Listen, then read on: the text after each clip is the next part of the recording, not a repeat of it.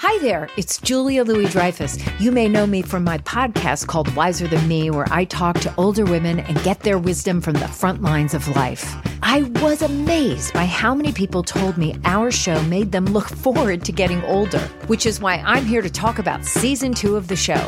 Sally Field, Billie Jean King, Beverly Johnson, Ina Garten, Bonnie Raitt, just to name a few.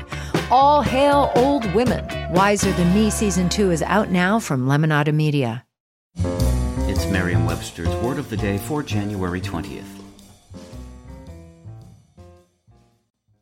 Today's word is wherewithal, spelled as one word W H E R E W I T H A L.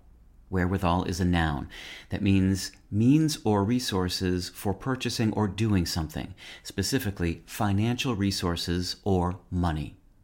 Here's the word used in a sentence. If I had the wherewithal, I'd buy that empty lot next door and put in a garden. The word wherewithal has been with us in one form or another since the 16th century.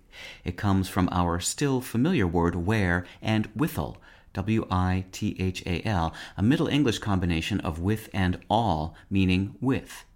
Wherewithal has been used as a conjunction, meaning with or by means of which, and as a pronoun, meaning that with or by which. These days, however, it's almost always used as a noun, referring to the means or resources, especially financial resources, one has at one's disposal. With your word of the day, I'm Peter Sokolowski.